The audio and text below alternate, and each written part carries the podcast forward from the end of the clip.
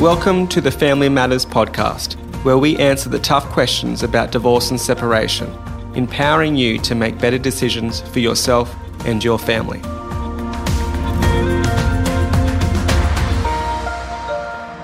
Hello, everyone, and welcome to episode 21 of the Family Matters Show podcast.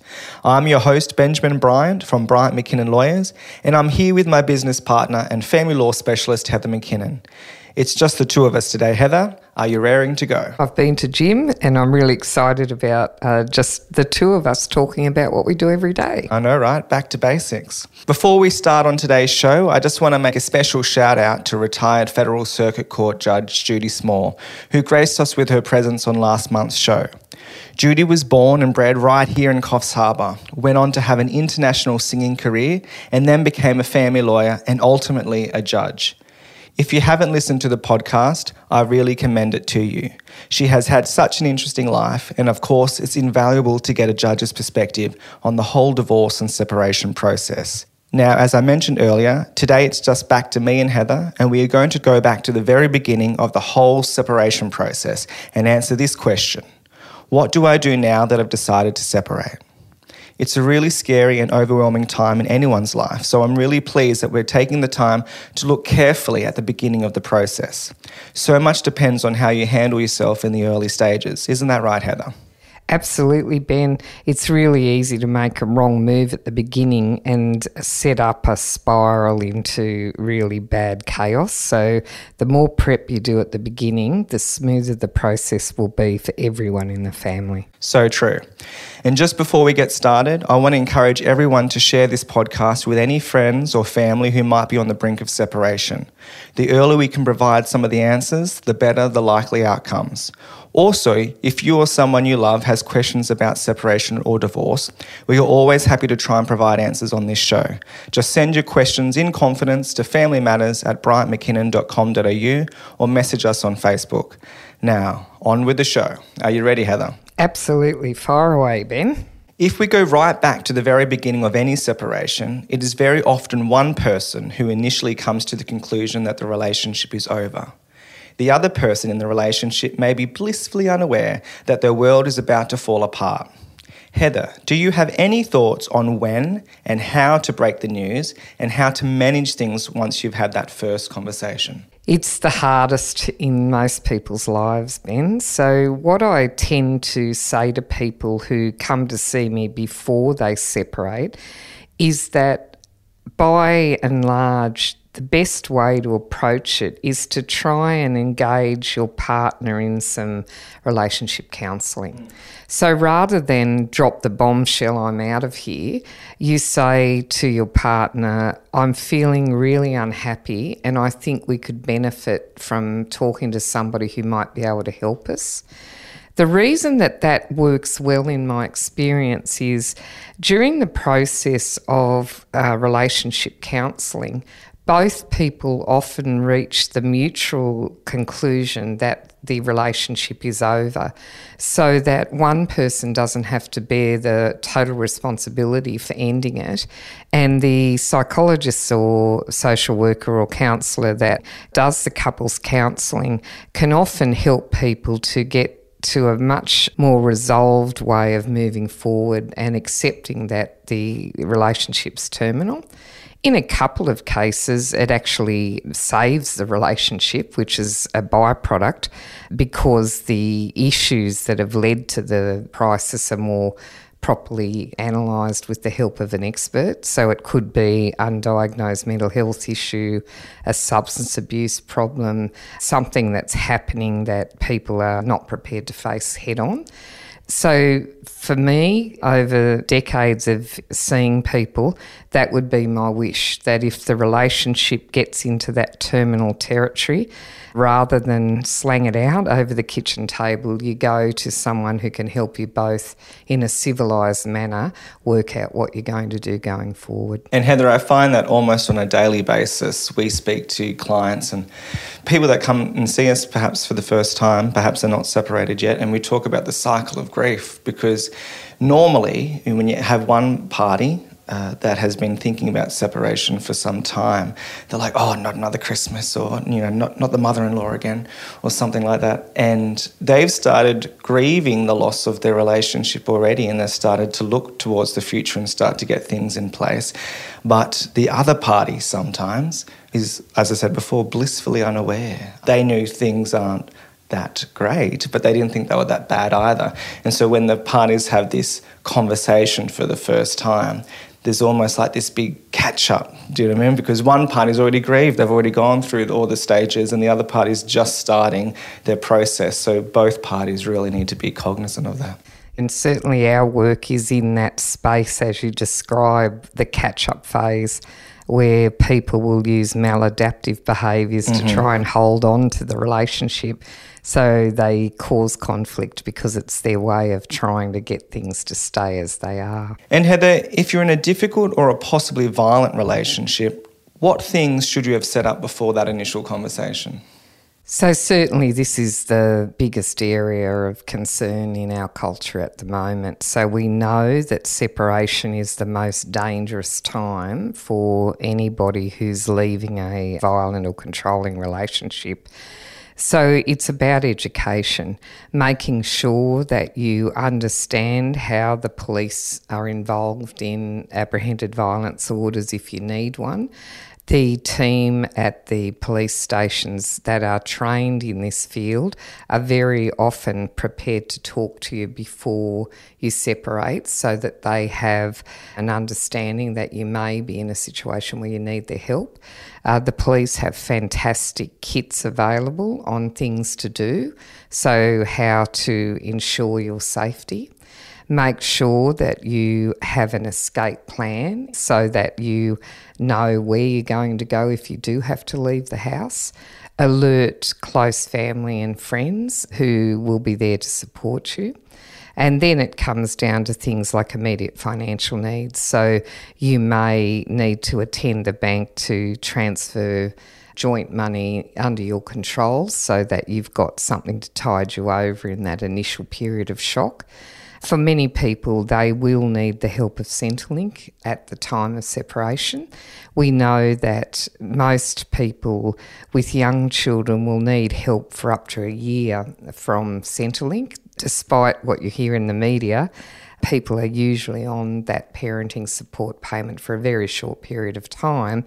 But if you are in that category where you might need that help, it's really important to make sure that you understand how that system works and to register and start talking to the social workers at Centrelink if you need to about what support you can get if things get really nasty. So it's getting, yeah, getting all that advice so you understand what's available for you. And Heather, I think it's really important for everyone to remember, and this is what we're focusing on now, is that violence does not end at separation violence continues after separation. It might just take on a different form. Sometimes it takes on the same form. It could be physical violence, and that's, of course, you mentioned the police and victim services and things. But also the, the more nuanced um, violence, the, the controlling, the coercion, the, the financial control, things like that. Um, we need to be really aware of those things. And as you mentioned before, with parties touching base, perhaps with the police, and they can give them their phone to see if you know there's any tracking device. Sometimes it can be some nasty tracking devices. Sometimes it's just a thing like turning off family sharing on an Apple device or something like that. So it's really getting the knowledge and, like you said, the support. Yep. Absolutely. And I think realising that these cases that spiral out of control are not categorised by particular socioeconomic backgrounds or any particular idiosyncrasies. We can't tell which ones are going to go off. And that's the big problem, even though we have some forensic methods of looking at whether someone's likely to adjust well. An adjustment disorder to a breakdown of marriage or relationship can't be predicted it can come out of left field. Mm. And unfortunately, Heather, there's no prescribed or pro forma checklist for separation. So, what are some of the big ticket things that you need to think about in the really early stages to ensure that there's as little disruption to you and your family as possible? So, obviously, the first one is if there's children involved, how uh, are their uh, needs going to be met? So, again, counselling, big, big, big ticket item, get that started so that you can get mum and dad on the same page as to how you can calmly help the kids adjust. Housing is obviously critical. At the moment, right up the eastern seaboard, there's a huge rental crisis as the pandemic has shifted people out of the cities into the regions. So it's a real problem in couples that are separating because there's nowhere to go unless you've got family or friends that are prepared to put you up. So a lot of work has to be thought through in relation to that. Once you've got your immediate financial needs met through work and Centrelink, you've got the kids arranged into housing, then it's really a rest and recuperation period once we see people, as you know, Ben, we usually suggest that they then just adjust to the separation for the next couple of months. So you don't leave your 25 year marriage and then get a letter from the lawyer the next day saying, I want to sell you up.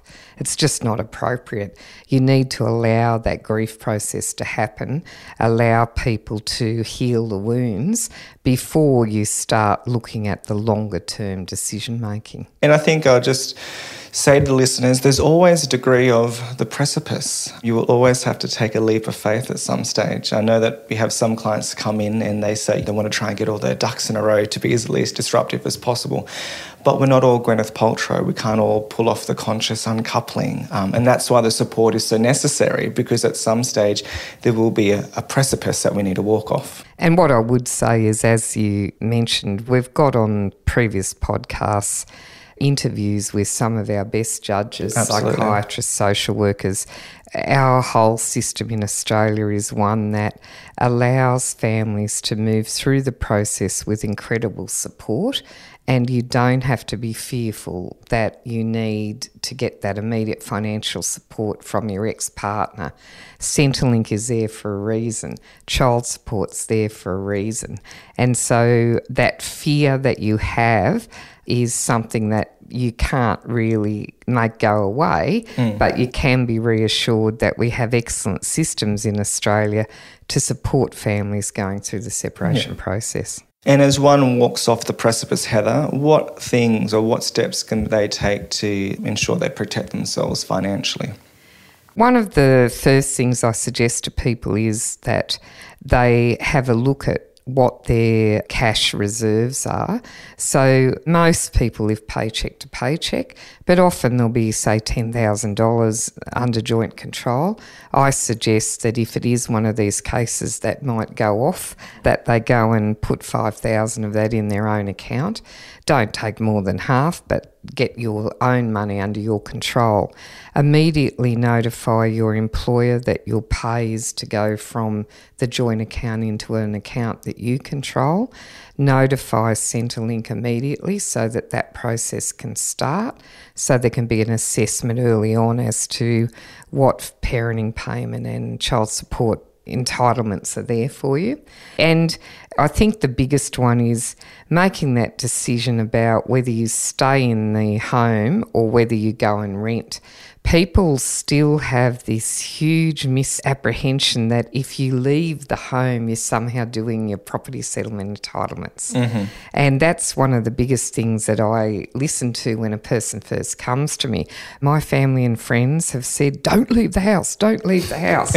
and you have to say, well, on any given day around Australia, thousands of people are separating, and of course, one usually moves out. It has nothing to do with the overall property settlement. So they're the sort of immediate things. Yeah. And Heather, we have the separation, we have the grieving process, and to the lawyers. Is there a general rule of thumb on when a lawyer should get involved? We would say that it is important in that information gathering phase that you have an initial consultation with a lawyer. An hour with a competent lawyer will give you a roadmap moving forward. So, in a given year, we see in this practice six or seven hundred separating people, but we only have to do work on about half of those files. Once people have got a roadmap, they're normally able to work out a sensible arrangement going forward. And their only contact will be if they want to do a property settlement and they've got to file consent documents to get stamp duty exemption, something like that. Bulk of people uh, do deals without us being involved. So the 50% that we're left negotiating are ones where there are property settlements where there are unusual factors. There might have been inheritances, or one party came in with a lot of capital. But that initial assessment is usually pretty accurate. And I know you and I play a game where we look at a case that might go for three years in court and we go back to our initial notes and we always see how close we were to calling it and it's almost always about what happened. So we can tell what's going to happen, but what we can't control is the adjustment of the other party to the breakdown of the relationship. So the cases that go off are the ones where there's an adjustment disorder and people aren't commercial and they're not realistic, and they're the ones that need our help in a lot more intense way.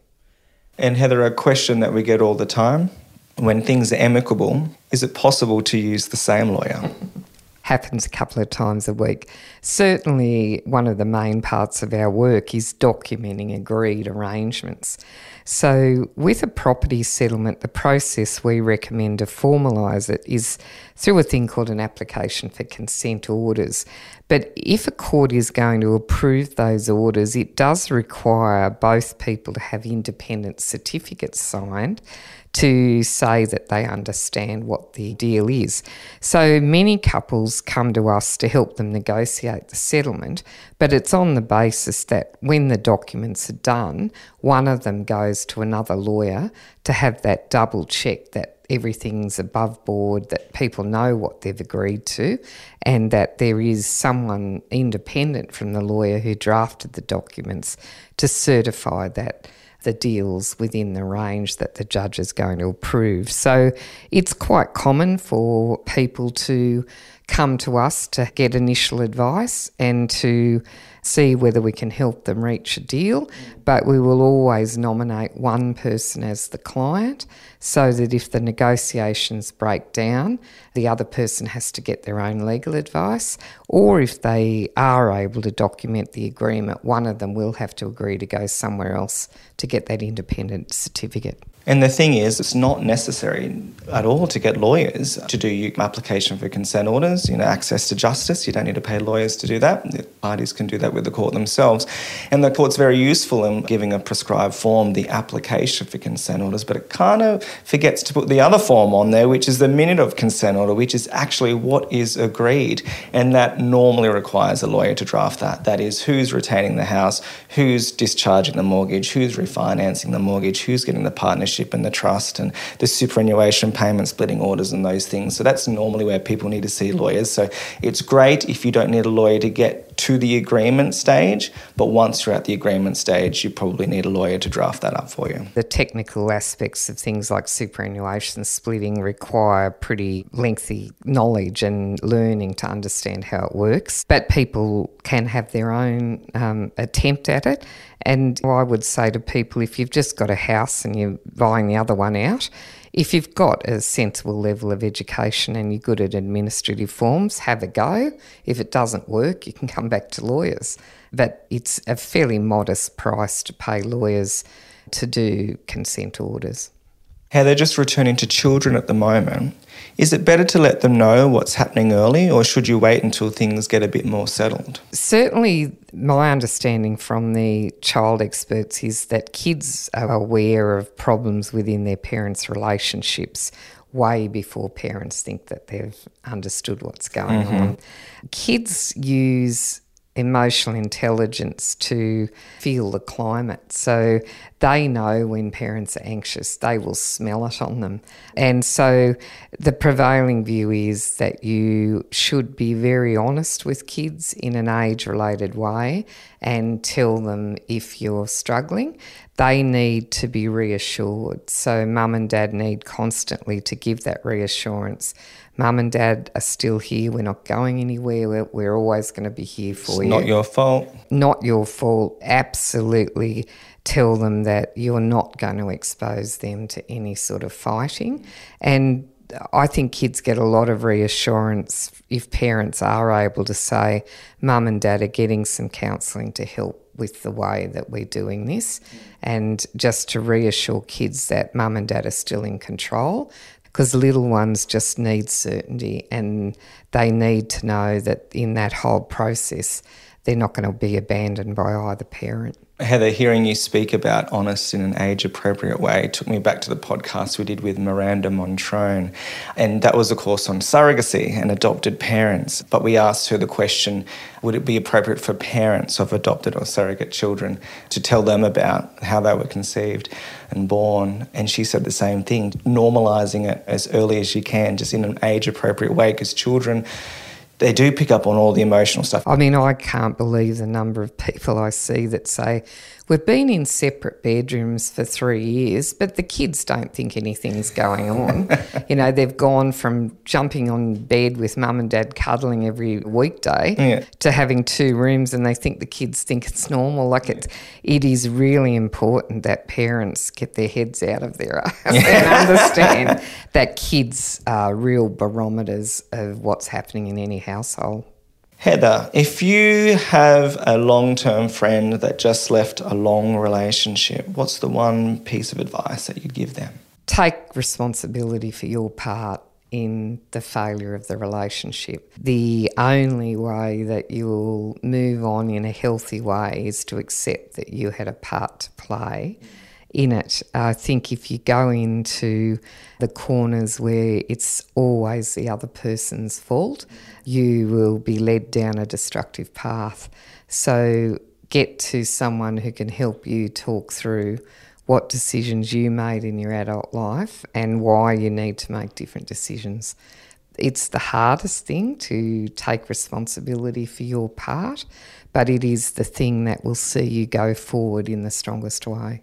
That was great, Heather. And I think we've managed to provide some valuable guidance for people coming face to face with that horrifying decision that it's time to separate and turn our lives upside down. I agree, Ben. I hope that what we've done this morning really helps people in the community who are on the precipice. And I'm pretty sure we will be recommending this episode to lots of our clients. And I hope that plenty of people who are not clients but need advice early will find this show.